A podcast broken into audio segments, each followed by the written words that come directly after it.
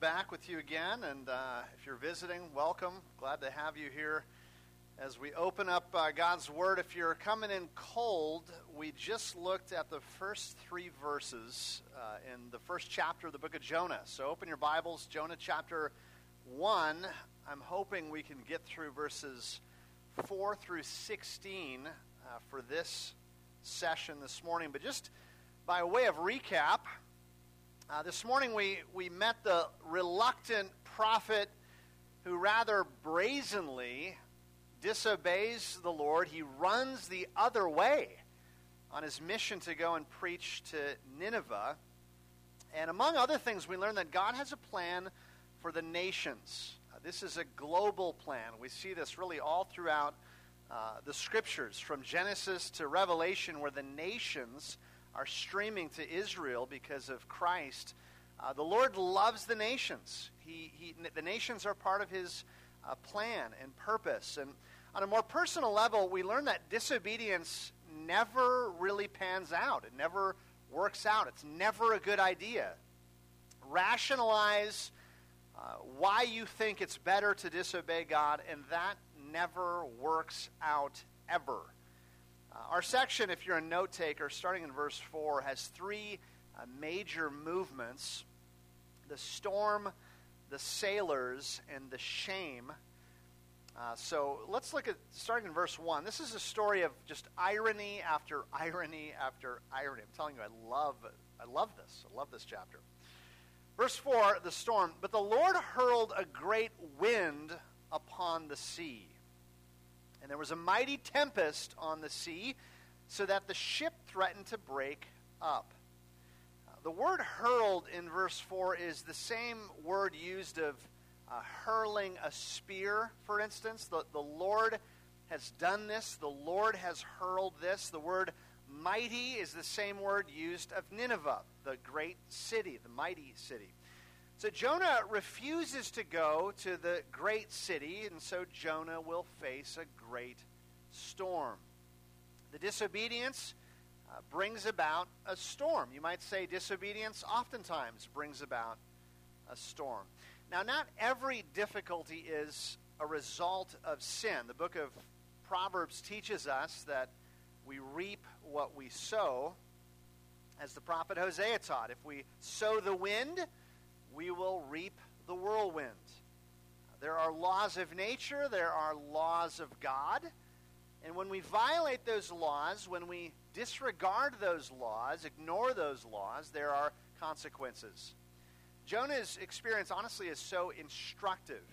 He disobeyed God, but he didn't immediately experience or reap the consequences. Maybe even he felt good, relieved there was probably a short-term uh, gratif- short-term pleasure in just going his own way and ignoring God's command. He probably felt quite good about it. But that feeling was short-lived. It always is. It's a great picture of sin. Uh, like radiation, you could say, we don't immediately feel the consequences. The effects come later. Well, Jonah is now in the middle of a raging storm. Notice the, the ship is, is personified in verse 4. The ship threatened to break up. One scholar noted the ship is actually the first to realize the brutality of the storm. Jonah is the last one to respond. Jonah is still uh, clueless, seemingly at this point, oblivious. He's in the middle of a storm of his own sin, really. But there's a principle we can highlight even in the first verse here, verse 4. It's a principle found in Numbers chapter 32, verse 23. You don't need to turn there. Let me just read it for you. But if you will not do so, behold, you have sinned against the Lord, and be sure your sin will find you out. Listen, you cannot hide. You can't hide your sin. Hear me, and I'm, I'm not. I'm saying this as a friend and a brother you will get away with nothing. Remember that. There's a famous story in the Old Testament about this principle, and it's in the book of Joshua, where the Lord tells Israel not to take any of the devoted things, uh, any of the devoted items after they conquer it. Well, A sneaky little dude named Achan thought that he could pull a fast one. And he thought that he could take some of the devoted things, like the gold, and hide it under his tent. You know this story well, I'm sure. Does he get away with it? Nope, he doesn't. Joshua 7 says this But the people of Israel broke faith in regard to the devoted things. For Achan the son of Carmi, the son of Zabdi, son of Zerah, of the tribe of Judah, took some of the devoted things. And the anger of the Lord burned against the people of Israel. Seemed like a small thing, fairly small thing. I mean, just take some of the gold, no one's none the wiser. Places it under his tent, but listen to the shrapnel of devastation that comes from it. Because of Achan's sin, 36 fighters die. Because of Achan's sin, Achan and his family and his all his livestock die. Because of Achan's sin, the people of God are confused, which by the way, sin always confuses things, mucks things up. In our story, story, the sailors are confused. What's going on?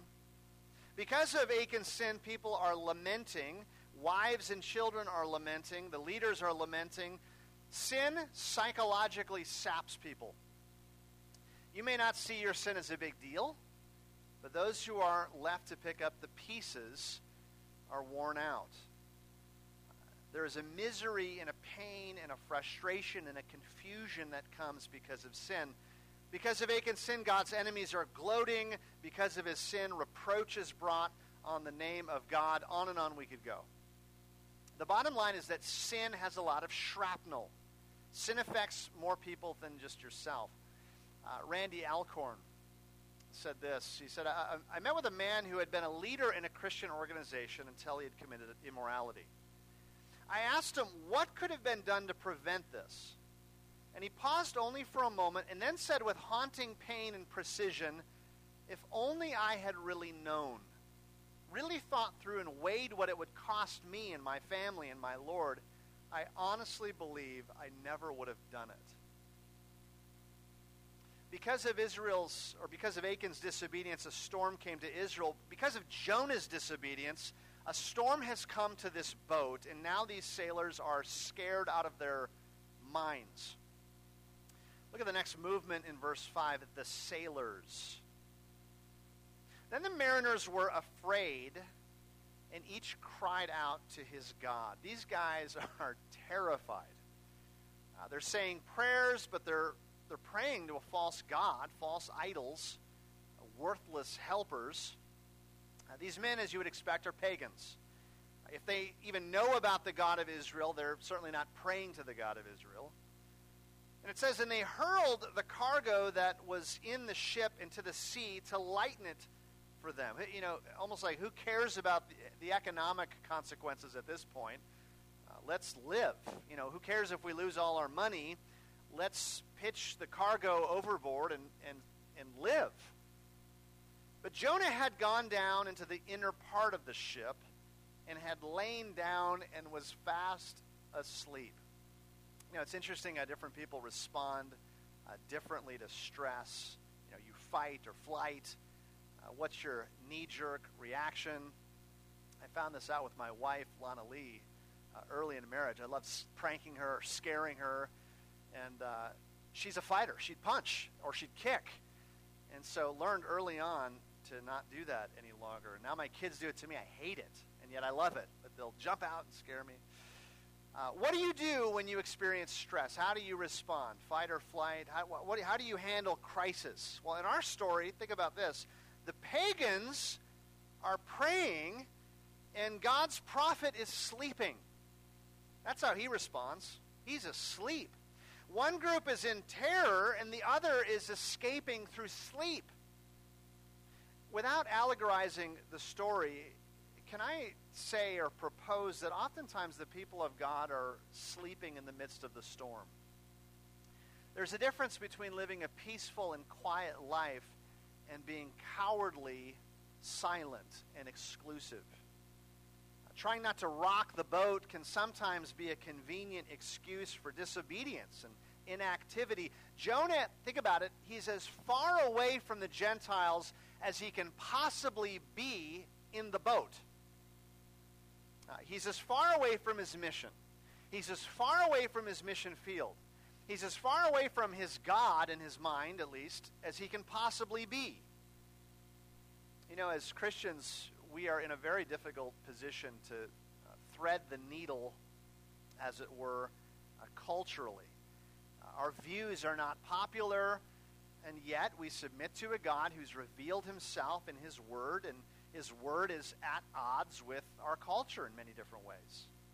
I want to just say, let's not find ourselves conveniently in the bottom of the boat hiding while the perishing world is looking for truth, looking for answers. You know, haters are going to hate, you could say, but Christians need to stand up and speak the truth.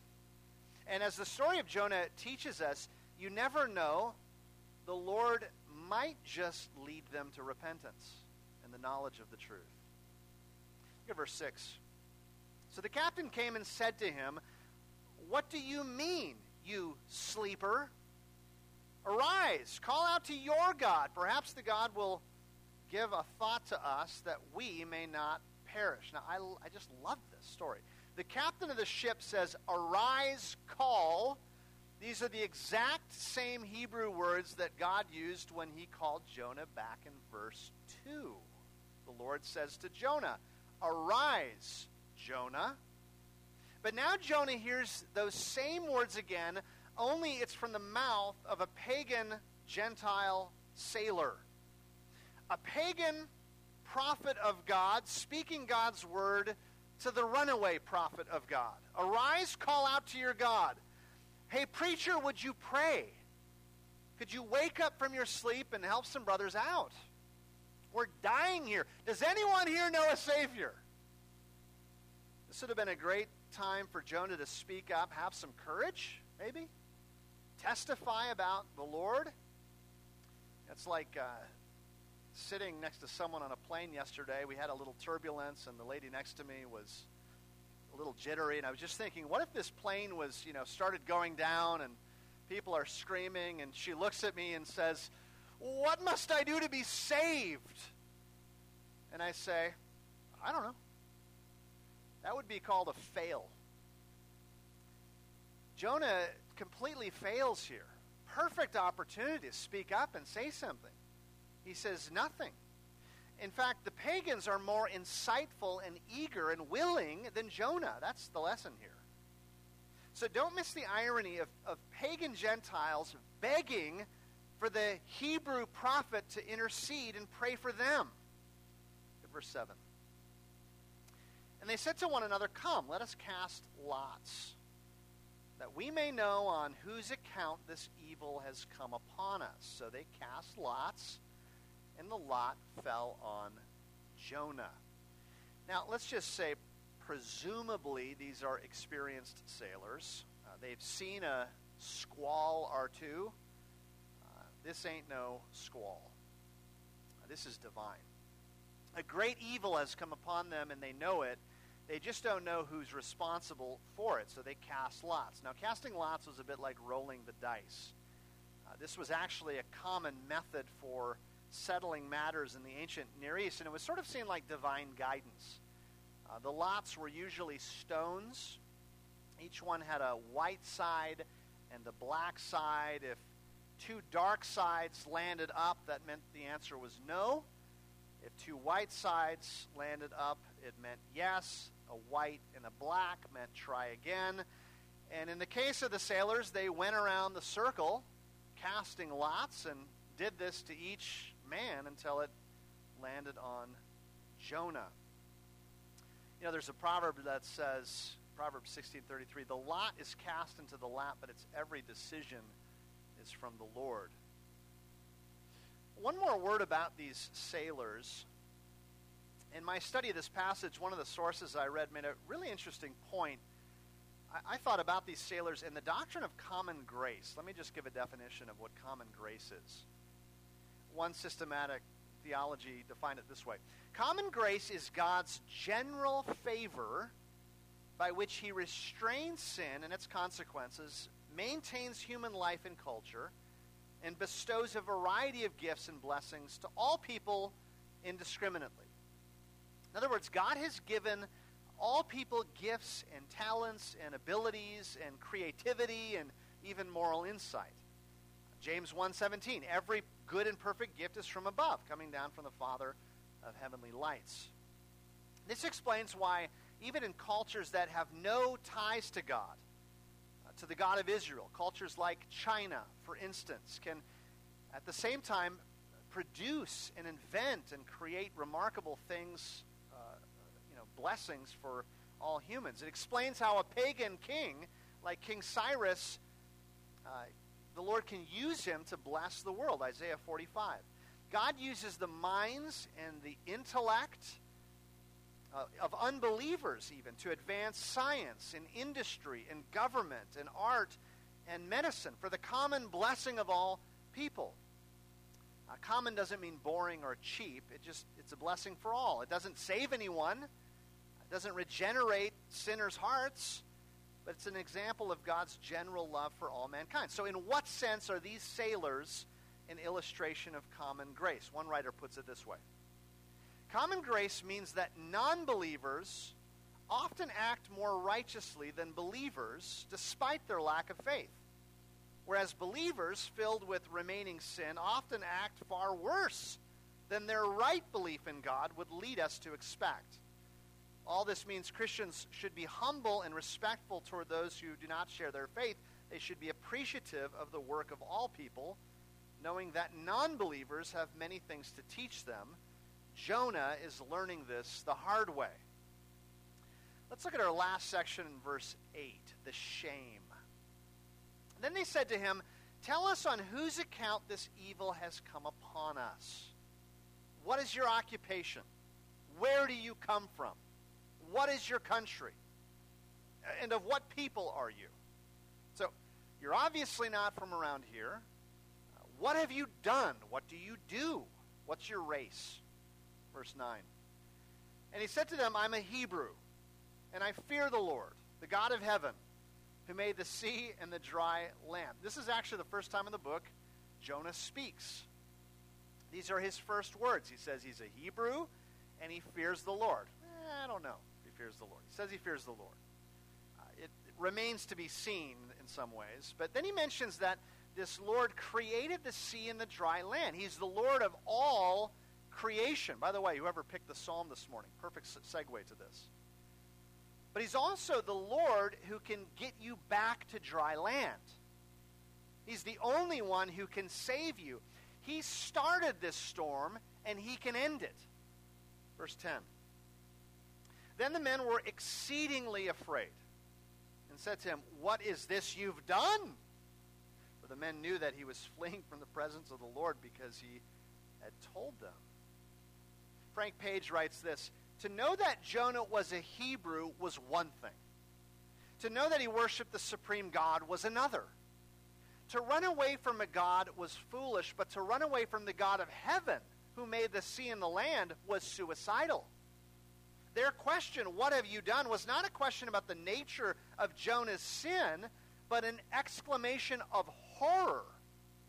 They were frightened to the depths of their beings. I mean, they're essentially saying, if your God is the maker of heaven and earth, the sea and the dry land, and you ran away from him, what have you done? Seriously, what have you done? Verse 11. And they said to him, What shall we do to you that the sea may quiet down for us? For the sea grew more and more tempestuous. Look, look, something has to be done stat. Like right now, we need to do something. Your God is angry. You tell us what we need to do. It's getting worse and worse. Verse 12 He said to them, Pick me up and hurl me into the sea. The sea will quiet down for you, for I know it's because of me that this great tempest has come upon you. Jonah is essentially saying here, I would rather die than do God's will. I would rather die than bend the knee to this God I supposedly fear. Uh, this is pure hard heartedness. His conscience seems to be pricked at this point. He acknowledges that this storm is because of his disobedience, but he's almost a little fatalistic. Like, well, this is, I guess this is how I go. This is how I die. Lord caught me. It's over. I'm the reason for this mess. But I don't see any repentance here, not yet. I don't see a change of heart. I think that comes in chapter 2. But something interesting happens here in verse 12. Jonah offers to become a substitute for these sailors, his life for theirs. Look at verse 13. Nevertheless, the men rowed hard to get back to dry land, but they could not, for the sea grew more and more tempestuous against them. So, oddly, the sailors didn't toss Jonah, Jonah overboard. Instead, they you know, rowed for shore. Maybe, maybe we can save ourselves. But it's no use. The sea becomes more and more violent. It's futile. Their attempt to save themselves is futile. They couldn't do it. They couldn't get to dry land. They rowed hard, but they couldn't do it.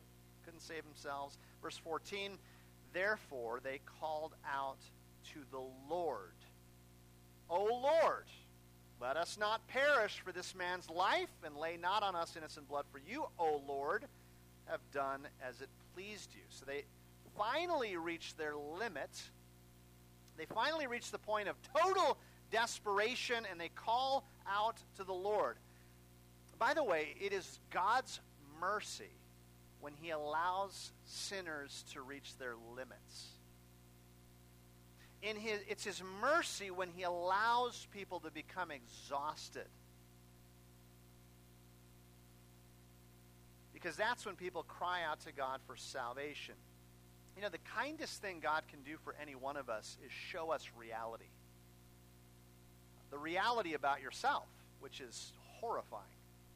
The reality about Him, that's when we call upon the Lord. Everyone, by the way, in this book eventually calls on God. The sailors, Jonah, the Ninevites. They call on the Lord. In fact, they use the covenant name for God, Yahweh. They call on Yahweh for salvation. They fear the Lord. They respect the Lord. They recognize the Lord as the Lord of the sea and the dry land. Look at verse 15. So they picked up Jonah and hurled him into the sea. And the sea ceased from its raging. Amazing. the God of Israel has heard them, and because he is the sovereign Lord, he commands the ocean to be still, and it is still. Does verse 15 conjure up any parallel stories in the New Testament? Any storms called by a particular Lord in the New Testament? Look at verse 16. Then the men feared the Lord exceedingly, and they offered a sacrifice to the Lord and made vows. So here we have a little bit of foreshadowing, a sneak peek of a larger conversion and repentance. There's the added irony, which just causes me glee. There's an added irony in the fact that Jonah, the great anti missionary, has unwittingly led pagan Gentiles to trust in the God of Israel. The fear of the Lord is the essence of all saving knowledge and wisdom, and these men were told, Fear the Lord exceedingly. There is some debate over whether these sailors had, had become true proselytes to Israel, and I have no doubt in my mind they did. Uh, the Midrash, which is like a Jewish commentary on the Torah, says that these men threw away their idols into the waves, returned to Joppa, went up to Jerusalem, and followed the God of Israel. Whether that actually happened, we're not told, but to me, this is a picture of conversion. Spiritually speaking, these men have crossed onto dry land already. They are saved, safe, secure. By the way, there's some more irony here in that Jonah is running from God because he did not want God to save the pagan Gentiles. And the very first thing that happens in our story is that God saves the pagan Gentiles. We're going to pick this story back up tonight, and uh, dis- but I, I want to first distill this passage and just highlight a few principles and lessons for us. The first one is the fear of the Lord. Look at verse 9 again. I'm a Hebrew and I fear the Lord. After the sea calmed down, the sailors, quote, feared the Lord exceedingly. I think it might be helpful to just unpack this a little bit more. What does this mean? Uh, Solomon, endowed with the wisdom of God, starts off the book of Proverbs with this thesis quote, The fear of the Lord is the beginning of wisdom.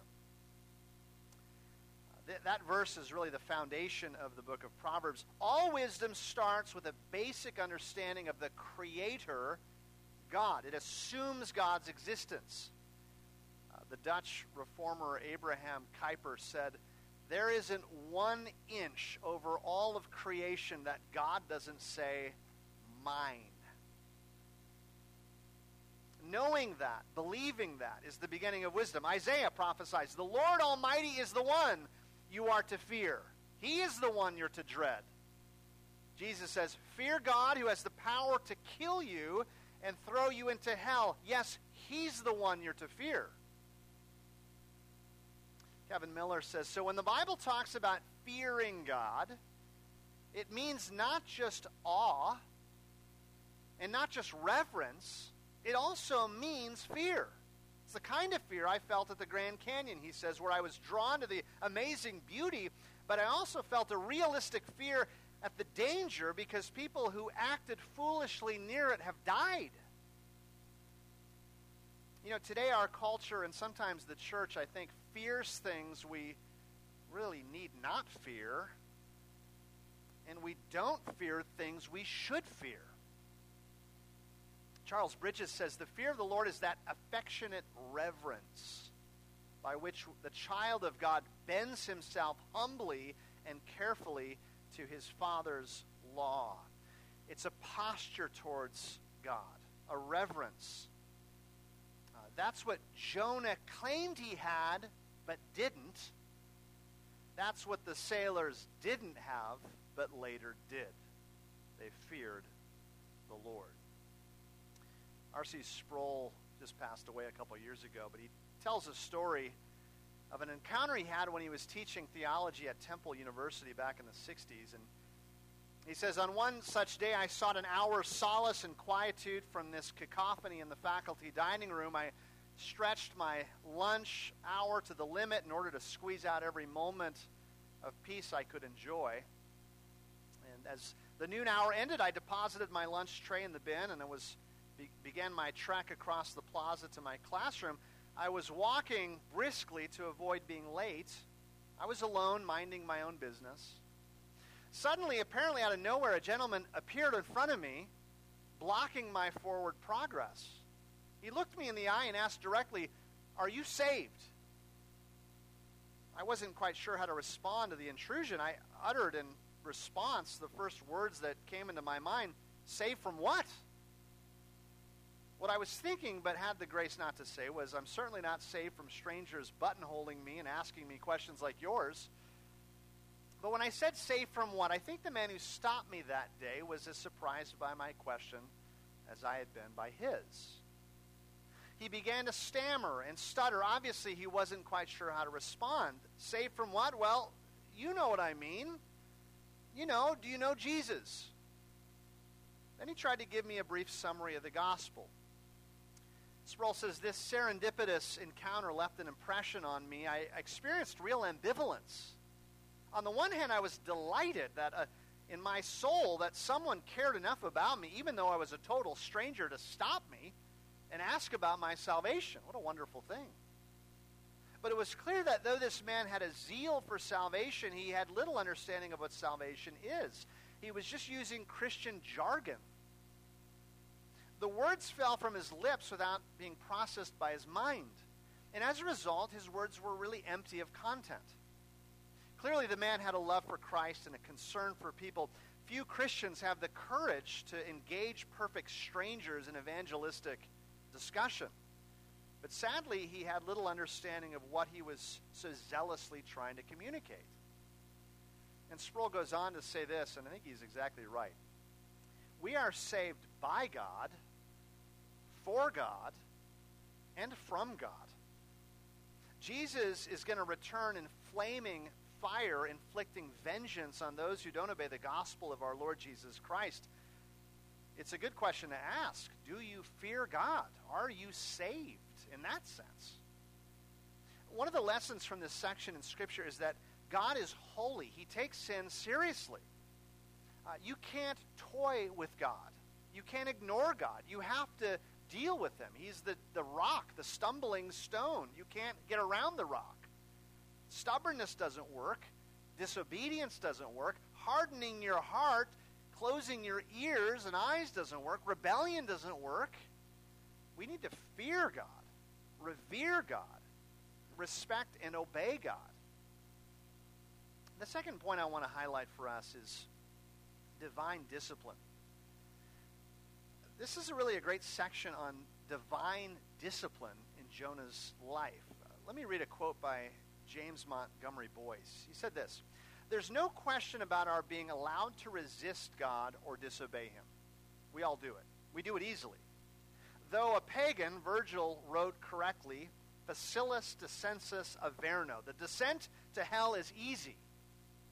When we disobey God, He does not rearrange the stars of heaven to say, Stop! Do not go farther. He lets us go.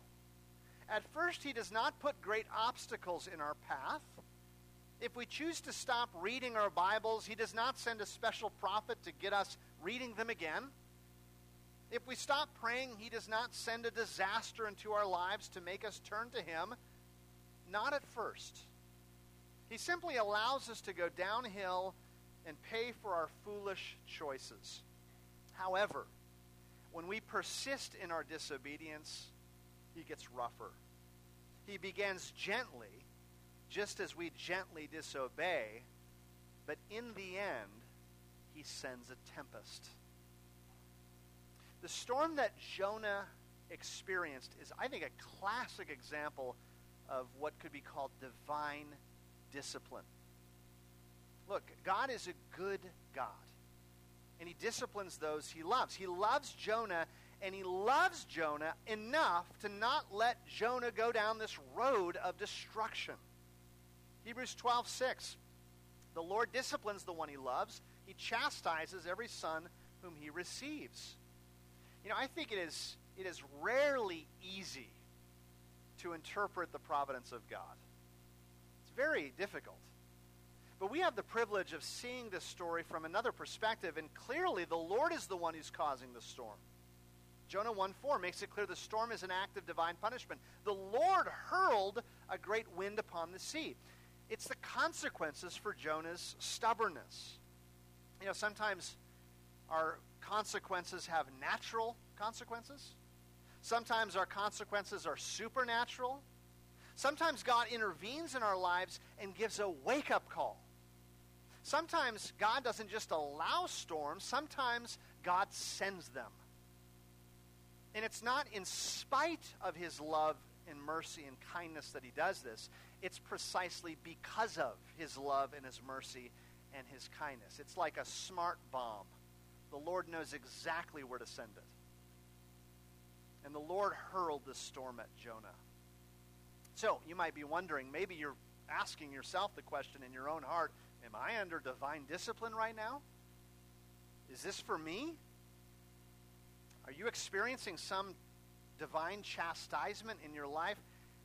Here's how you respond you respond with humility, you respond with obedience, repentance, trust, with a soft heart. You confess any known sin and you turn from it. You have a posture towards the Lord that's submissive and open to His leading and His word, because be sure your sin will find you out. If you don't deal with your sin, you will be dealt with. So make short accounts with God. I'll close with a story. On April 20th, 1999, my brother was actually in town for this in Denver when this happened. At Columbine High School, Dylan Klebold and Eric Harris killed 12 students and one teacher and injured 24 others before taking their own lives. I was actually a college student uh, at the time when it happened. Uh, and I'll never forget it. Maybe you remember it as well, even though you weren't in Colorado at the time. The November 2009 issue of Oprah's O magazine featured an article by Dylan's mother, Susan Klebold, where she offers her perspective on uh, the terrible event that happened, which was kind of sadly the beginning of multiple school shootings after that. She writes how she was perceived as an accomplice to the killing simply because she had raised a, quote, monster. In a newspaper survey taken just after the shootings, 83% of respondents believe the killings happened because Dylan and Eric's parents did not teach them proper values. Quote, Dylan was a product of my life's work, Susan writes. But his final actions implied that he had never been taught the fundamentals of right and wrong. There was no way to atone for my son's behavior. And she goes on to write this In raising Dylan, I taught him how to protect himself from a host of dangers lightning, snake bites, snake bites, head injuries, skin cancer, smoking, drinking, sexually transmitted diseases, drug addiction, reckless driving, even carbon monoxide poisoning. It never occurred to me that the gravest danger to him, and as it turned out to many others, might come from within. Well, that's our greatest danger as well. Alan Redpath was an old English preacher. I don't think he's alive today, but he said, There is no sin I'm not capable of committing five minutes after this sermon is over. He was in his 80s when he said that. Praise God, though, we have a solution and a Savior who loves us enough to knock us over and even send a storm big enough to get our attention. The lesson for us fear God, obey God, bend the knee to God. That's what Jonah is about to learn, and we'll pick it up tonight. Let me close in prayer, invite the music team to come up in just a minute, but uh, I want to just invite you, if you're here today, and you sense in your heart just kind of a resistance and a hostility, I want to give you a gentle warning. That's not a good thing. What you need to do is soften your heart, acknowledge that there is this resistance and hostility. And unless you turn from that, confess that, uh, you will be in a situation much, much worse than Jonah. Uh, your only hope is to soften your heart, humble your heart, and really have in your heart a desire to do whatever it is the Lord is asking you to do. Now, let me pray for us. Father, we thank you for your word, which is so relevant even thousands of years after this story has been written. Uh, Lord, I pray that you would give us, grant to us, all of us, soft hearts, amiable hearts, a heart that fears you and reveres you, and Lord, prevent us from thinking we know better than you prevent us from thinking that uh, we can go our own way and do our own thing with no consequences. Lord, thank you for your divine discipline. Even though it may be uncomfortable, it is your love and mercy and kindness. So have your way in all of our hearts, we pray, in Jesus' name.